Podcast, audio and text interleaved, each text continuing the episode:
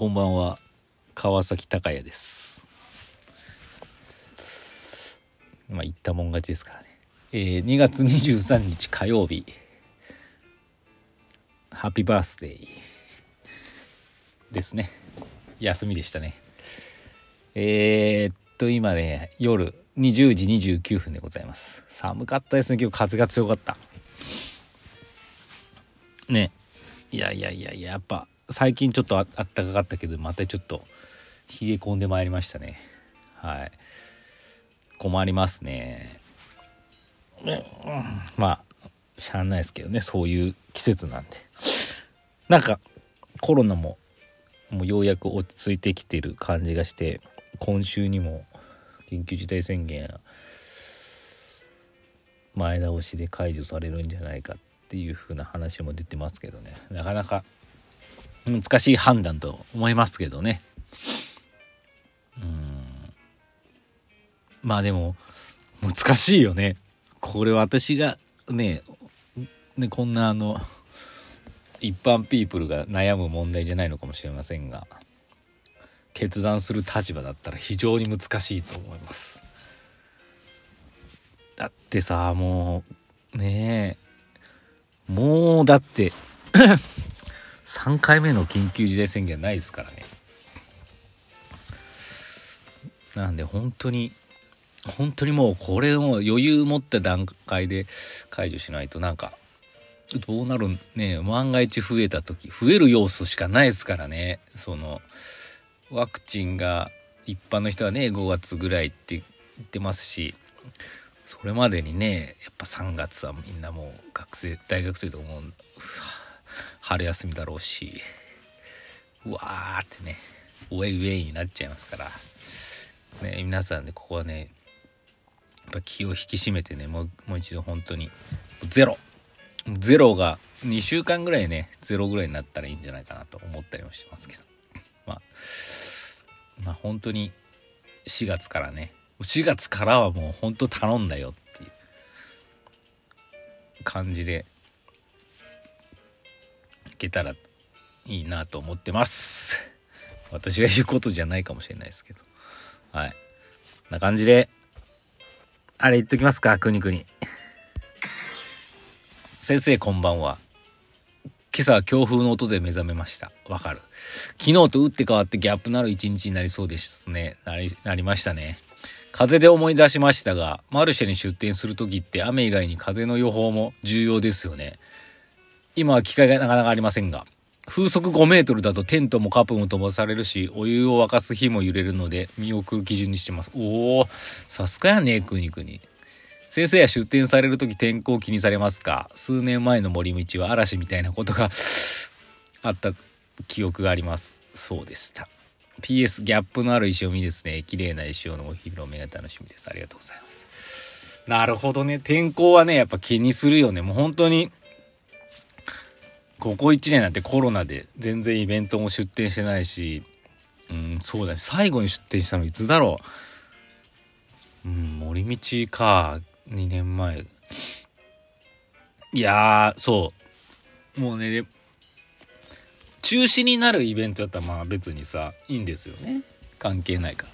でも、雨天決行するような時って、すごく大変で、もう本当にくにくにが言ったように森道のね、時は非常に大変でしたね。もう、雨が、テントでね、あの、運動会のテントあるじゃないですか。結構大きな、何メートルだろう、あれ。結構大きい、あの、なんか本部とかで使われてる。あの、真四角バージョンのやつが、ね。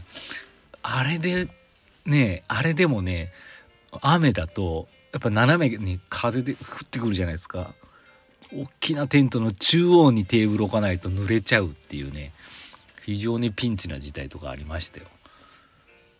うん、でまた雨だとさお客さんも入ってこり来れないんですよね入っていきづらい濡れちゃう商品が。で森道とかだとみんなまあ傘 NG なんでカッパとかしてるんですけどもカッパもベタベタじゃないですか。ベタベタになりながらこう商品って見ないですよねっていう感じでねあれは非常につらかったですね。大変でした。でそうそう。風もねすごかった時があったんです。テントが飛んでねなんか車に傷がついたとかそういう事件もあったらしいですけど。風重要ですね。確かに。うん。あんまりね風は考えたことなかったですけど。まああれですよね。だからまあ雨とか風だったらもうちょっとした雨とかちょっとした風で風が強くてでもまあちょっとやりましょうっていう時になった場合はあんまりやめた方がねいいと思います。あんまりプラスなことがないですからね。室内とかまああの柳瀬みたいにアーケードで雨防止できるような場所だったらいいと思いますけどね。まあそんな感じですよ。風はねそうそう。風ってなかなか雨ばっかあの 意識しちゃって 風のこと気にしないとやっぱ大変ですからね。まあ皆様も気をつけてください。国々からの注意報でした。あれ？そういえば俺国々からさあそうだそうだ。ごめん。昨日の頼りだった。ランチスター戦略ね。もう忘れちゃった、はい、ありがとうございます。また送ってください。さあレディオ半分ぐらい過ぎましたけど。今日何話そうかな。